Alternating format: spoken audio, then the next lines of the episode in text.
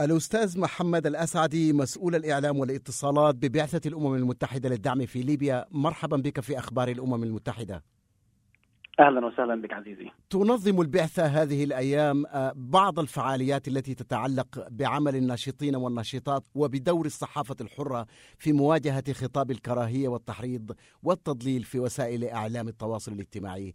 حدثنا عن هذه الفعالية رجاء. في الحقيقة انتهينا قبل يومين من آه، ندوة استمرت على مدى يومين في التاسع والعاشر من شهر سبتمبر حول آه، مواجهة خطاب الكراهية وانتشار ظاهرة التضليل والمعلومات المغلوطة والتحريض آه، في وسائل الإعلام الليبية وفي بعض شبكات ومنصات التواصل الاجتماعي من قبل مستخدمين من داخل ليبيا وخارج ليبيا. وجدنا بصراحة ولمسنا عن قرب أن هناك إدراك بات الأمر مدرك من قبل الكثير من الصحفيين والمؤثرين على صفحات التواصل الاجتماعي في ليبيا آه، وخصوصا من الأشخاص الذين تواصلنا معهم آه، في مختلف أرجاء البلاد وكذلك السياسيين آه، الليبيين هذا الإدراك انه أن خطاب الكراهية بات في تنام مستمر وسبق ويرافق هذه المواجهات المسلحه التي تشهدها البلاد. أيضا نلمس أن هذا الإدراك يمثل أول خيوط التوصل لحل لهذه المعضلة الكبيرة والمعقدة. بمعنى أننا بدأنا عمليا بترتيب اللقاءات والندوات وورش العمل لخلق موقف موحد آه، يجمع عليه مختلف الإعلاميين آه، من مختلف أرجاء ليبيا لمناهضة آه، ومواجهة خطاب الكراهية والتحريض والتضليل وترويج الشائعات والتشهير بالأفراد والمجتمع بشكل عام والمكونات الاجتماعية المختلفة. معنا أيضا من المشاركات في الفعالية أستاذة إيناس إحميدة وهي رئيسة تحرير سابقة والآن ناشطة في الصحافة الحرة على صفحات التواصل الاجتماعي. ما هو تقييمك إذا أنت أيضا لهذه الندوة وللتوصيات التي خرجت بها؟ آه، أهلا جميعا. آه، أعتقد أن هي بادرة جدا ممتازة في هذا التوقيت تحديدا ونحن نخوض حرب طبعا لا نعلم ما هي نهايتها. أعتقد أن هذا دور دور الأمم المتحدة الحقيقي الفاعل إن هي تجمع الناس والمختلفين الانتماءات ومختلفي المؤسسات أو مختلفي التوجه وجمعهم على طاولة واحدة وفتح الحوار معهم أعتقد إن هي بادرة جدا ممتازة وكانت الفكرة ناجحة بفعاليه ناجحة للأمانة يعني. هل كان المشاركون والمشاركات في الندوة يأتون من خلفيات مختلفة وربما حتى في طريقة تفكيرهم وتناولهم فعلا و... يعني بالتأكيد كانوا مختلفين، أنا أعتقد هذا لأني أنا كنت مختلفة عن الكثيرين اللي كانوا موجودين وعلى آرائهم وعلى تفكيرهم وعلى طرحهم. وأعتقد إن إحنا ممكن ما اتفقناش في الفكر والرأي. لكن اتفقنا أن ضروري أن إحنا نجلس ونتحدث ونتبادل الحوار ونتبادل الأفكار ونقنع بعض يعني معنا أيضا الأستاذ عبد الرازق الداهش رئيس هيئة دعم وتشجيع الصحافة في ليبيا، ما هو تقييمك أنت اذا لهذه الندوة؟ حقيقة هي كانت الندوة مهمة و آه، طبعا دائما نحن نقول العبره بالمهالات ولكن آه، كان هناك فيها نقاش وخاصة المشاركين في في هذه الندوة ومؤثرين على مستوى إلى جانب أن هذا الموضوع أهميته في هذا الظرف الليبي. آه، نحن ضحايا يعني ليبيا ضحايا خطاب محتوى كراهية وضغينة وتشفي. آه، كان نتيجة لهالنتائج الكارثية اللي نشوف فيها لولا خطاب الكراهية هذا آه، كانت على الأقل كانت ظروف ليبيا أفضل. أستاذ محمد الأسعدي مسؤول الإعلام والاتصالات في بعثة الأمم المتحدة للدعم في ليبيا. هذا يحدث عادة في وسائل إعلام التواصل الاجتماعي فقط أم أن ذلك منتشر بشكل ما في أشكال أخرى من الإعلام؟ أه، بصراحة أصبح ظاهرة كبيرة جدا تطرق إليها الممثل الخاص للأمين العام في ليبيا الدكتور غسان سلامة في أحد في إحاطته التي قبل الأخيرة في يوم 29 يوليو وتحدث عن تنامي خطاب الكراهية والآثار المترتبة عليه في حدوث مزيد من التشظي في في المجتمع الليبي. قلت لك أننا لمسنا اهتمام كبير من المشاركين والمشاركات وحرص على الوقوف صفا واحد في مواجهة هذا الخطاب وأيضا إدراك دورهم بأهمية رفع الوعي بين المواطنين وبين الأطراف المختلفة برفع الدعاوى ضد من يمارس هذه السلوكيات الخاطئة. آه، نحن في البعثة نأمل ونواصل الجهد بأن مثل هذه الجهود يمكن أن تحشد أكبر قدر ممكن من المناصرين بداخل في داخل ليبيا وخارجها للتصدي لهذا الخطر الذي بدا يشكل تحدي كبير نعم.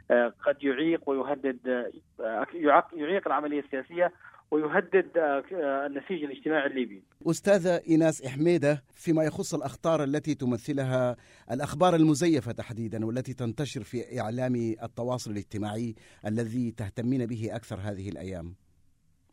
الحقيقة أنا طبعا من خلال التجربة الطويلة توها على مدار سنوات يعني من 2011 تحديدا بعد ما طبعا كان في ضخ إعلامي موجه ضد النظام بكل ما كان في النظام من سوء لكن عملت المؤسسات الإعلامية بما فيها وسائل التواصل الاجتماعي على تقسيم الليبيين لأطراف يا إما مع بعض يا إما مختلفين. يعني ما كانش ونتيجته طبعا إحنا قاعدين نشوفوا فيها كل عام في حرب في ليبيا ما بين مجموعات متصارعة على السلاح وعلى الفلوس في البلاد.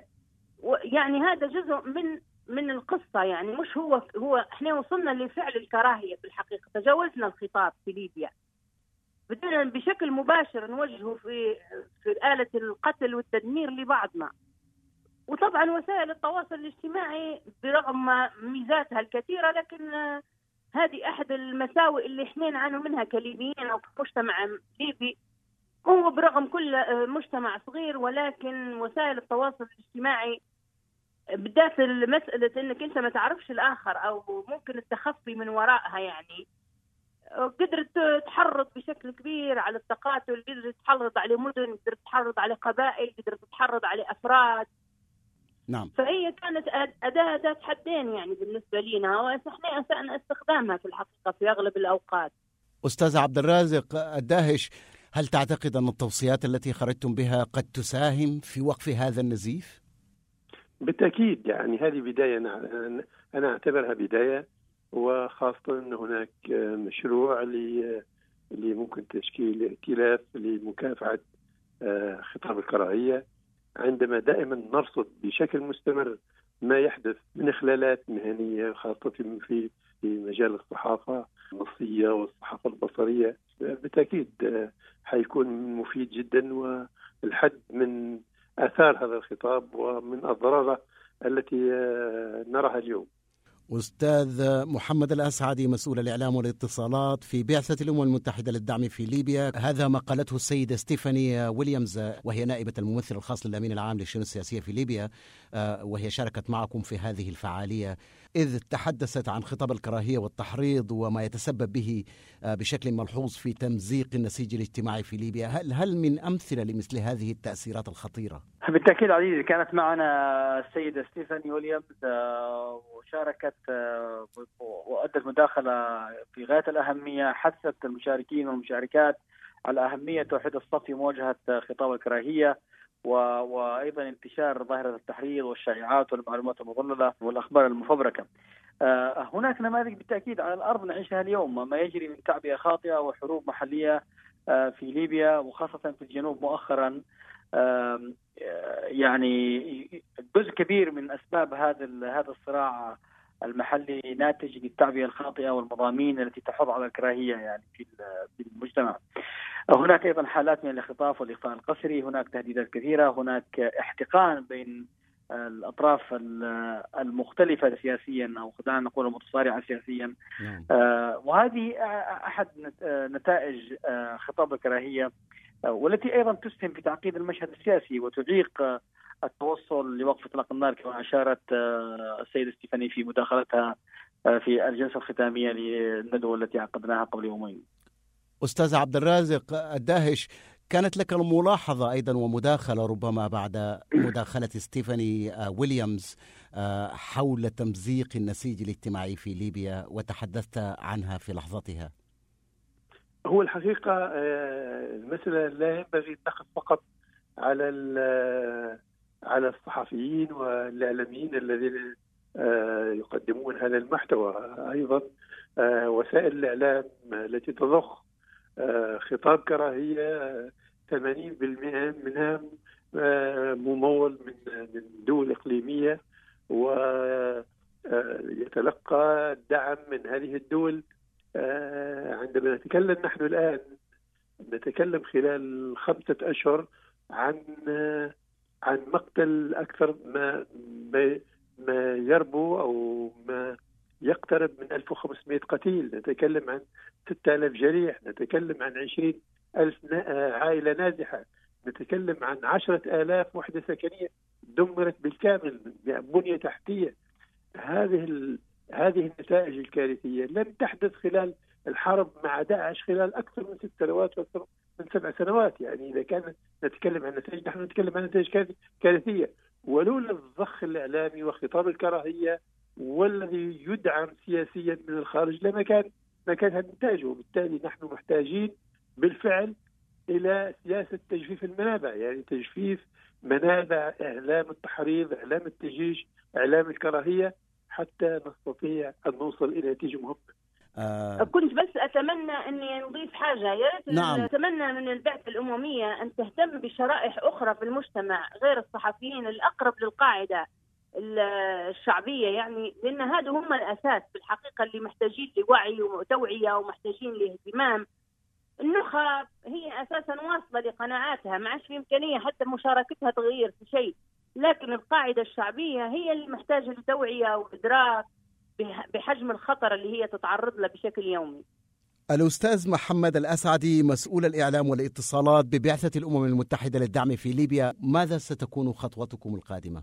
حقيقة هناك 16 توصية خرجوا بها وتوافقوا عليها جميعا دون استثناء ربما واحد فقط من المشاركين لم يزكي بعض هذه التوصيات ولكن الجميع ذكورا وإناثا من مختلف المشارق والمناطق في الغرب والجنوب الليبي أكدوا على أهمية استقلالية الاستقلالية في العمل الإعلامي والبعد عن الانتقائية في نقد الأحداث واحترام الحياة الخاصة وعدم انتهاك الخصوصية والامتناع عن نشر وتداول المعلومات المضلله المضللة عفوا. آه، إلى جانب عدم استغلال المهنة للاساءه والتشهير والابتزاز وأيضا تجنب إتاحة الوسائل الإعلامية لخطاب التطرف والكراهية من أي طرف وعدم التمييز أو التحريض على العنف ضد أي شخص.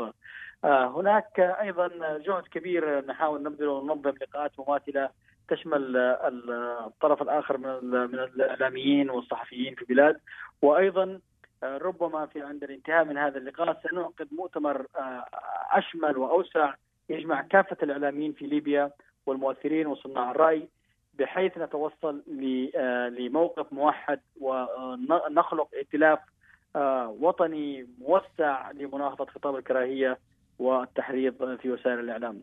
أستاذ محمد الأسعدي مسؤول الإعلام والاتصالات في بعثة الأمم المتحدة للدعم في ليبيا. أستاذ عبد الرازق الداهش رئيس هيئة دعم وتشجيع الصحافة في ليبيا. أستاذة إيناس إحميدة وهي رئيسة تحرير سابقة والآن ناشطة في الصحافة الحرة. لكم شكر جزيل من أخبار الأمم المتحدة. شكرا لكم على استضافتنا في هذا اليوم. شكرا. شكرا أستاذ شكرا أستاذ.